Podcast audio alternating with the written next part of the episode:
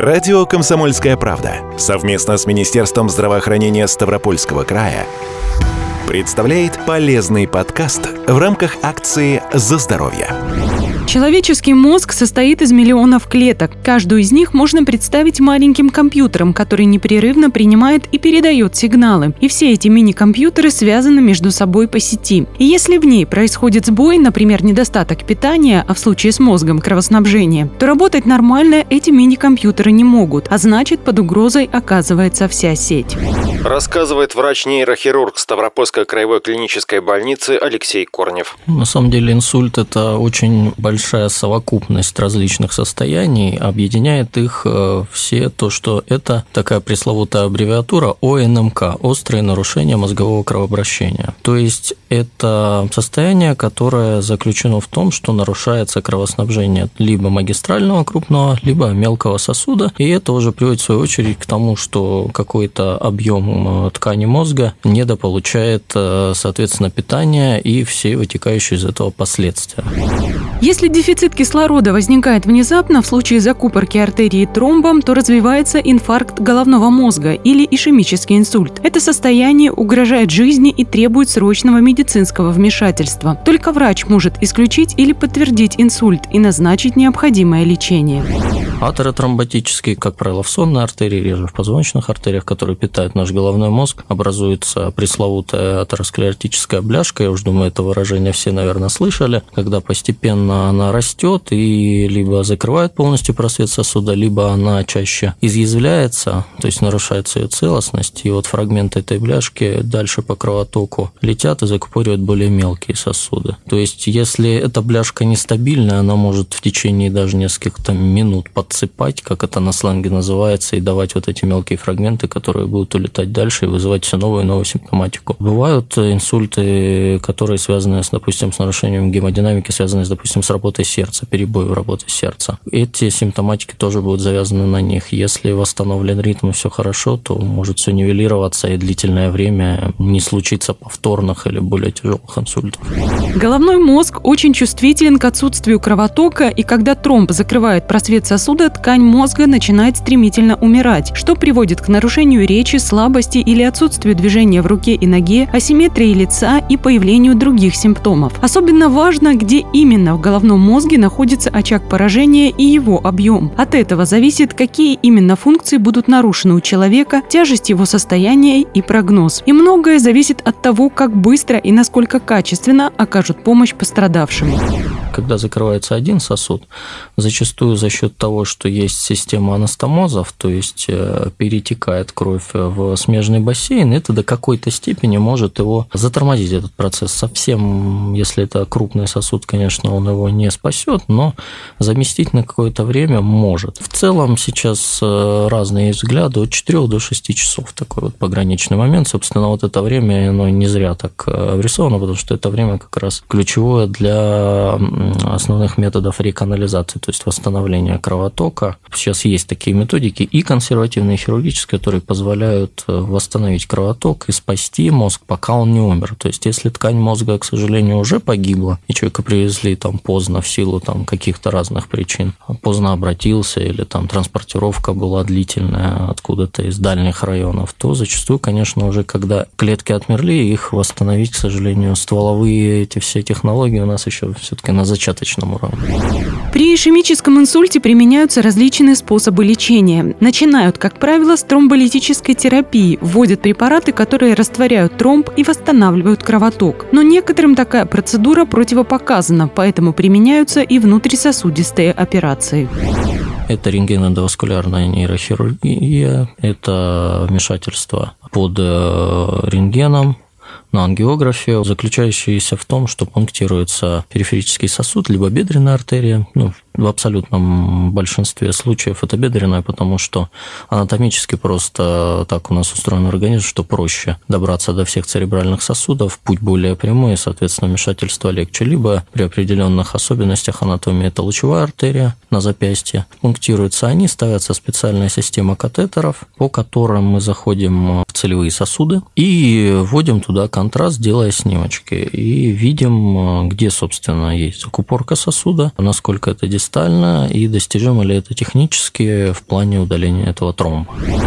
Тромбэкстракции позволяют полностью удалить тромб. Такие операции сокращают смертность от инсульта, после них пациенты лучше восстанавливаются. Это достаточно новый вид высокотехнологичной медицинской помощи. Каждая минута имеет значение, ведь чем раньше удастся открыть сосуд, тем больше ткани мозга будет спасено. Поэтому крайне важно, чтобы сами пациенты или те, кто оказался рядом, как можно быстрее вызвали скорую помощь, не дожидаясь, что симптомы пройдут сами собой. Как бы быстро и координированно не работали медицинские службы, службы, применить самые современные методы лечения может быть поздно, если большая часть ткани мозга уже окажется нежизнеспособна. Обследовать пациента начинают практически с порога больницы, чтобы как можно быстрее начать действовать. Пациент поступает уже вот в таких э, клиниках, как у нас, э, в которых это на потоке. Есть общее понимание, дорога каждая минута, поэтому все делается очень оперативно. Пациент заезжает буквально в приемное отделение, начинают оформляться документы, а он уже едет на компьютер компьютерный томограф. Это золотой стандарт, именно компьютерная томография. В первую очередь, когда пациент едет откуда-то из района, да или просто из дома, не суть важно. А неврологически, какой бы ни был у нас золотой невролог, который прекрасно знает топику, со стопроцентной уверенностью знать даже инсульт ишемический или геморрагический они не могут. Они с высокой долей вероятности догадываются, но никогда не уверены, потому что симптоматика очень похожа. Мы можем понимать именно где он, то есть э, в какой части мозга, грубо говоря, какой бассейн преобладает, либо среднемозговой, либо переднемозговой. Но именно гематома это или ишемический инсульт очень тяжело сказать достоверно. Поэтому делается компьютерная томография, на которой в первую очередь мы определяемся, все-таки это инсульт ишемический либо геморрагический. Вот. И если мы на компьютерной томографии ничего не видим, то есть еще, во-первых, нет крови, да, нет кровоизлияния, а во-вторых, еще не сформировался очаг ишемии, это вот как раз та ситуация, когда мы можем, собственно, выполнить тромбоэкстракцию и восстановить этот мозг, который еще не пострадал так, чтобы мы увидели именно очаг некроза очаг смерти мозга. Но в некоторых случаях такая методика может не работать. В отношении малых сосудов тромбэкстракция не применяется, но в случае повреждения таких сосудов нет и столь серьезных последствий. Это может как-то сказаться на общем состоянии, но здесь не бывает летальных исходов. А вот при поражении крупных сосудов возрастает и опасность.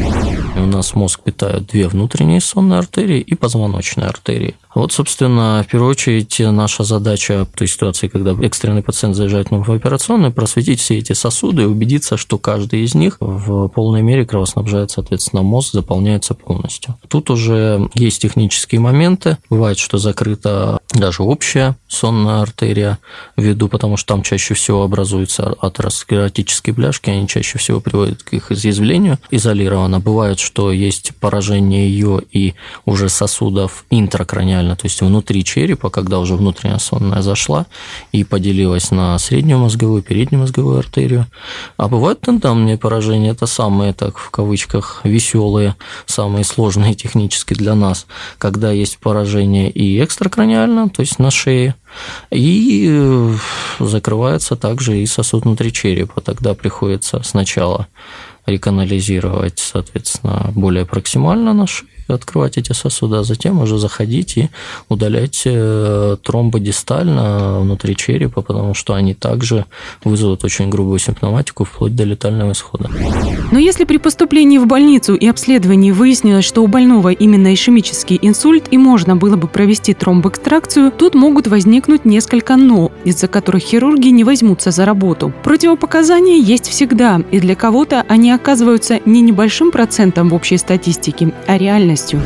Бывает настолько выраженная гипертоническая болезнь, когда она не лечится, когда человек не следит за этим, что даже интенсивная терапия в условиях реанимации, использования многокомпонентной терапии не приводит к снижению давления. Если там цифры давления близятся к 300 или 250 и выше, то, конечно, работать при таком давлении – это явно 100% получить э, геморрагические осложнения. В первую очередь в этой хирургии мы боимся чего? Того, что этот ишемический инсульт превратится в геморрагический, то есть либо мы получим пропитывание, либо мы получим полноценную гематому, то, о чем мы в начале программы говорили, вот. И тогда эта ситуация будет намного тяжелее, и польза от этой хирургии нивелируется.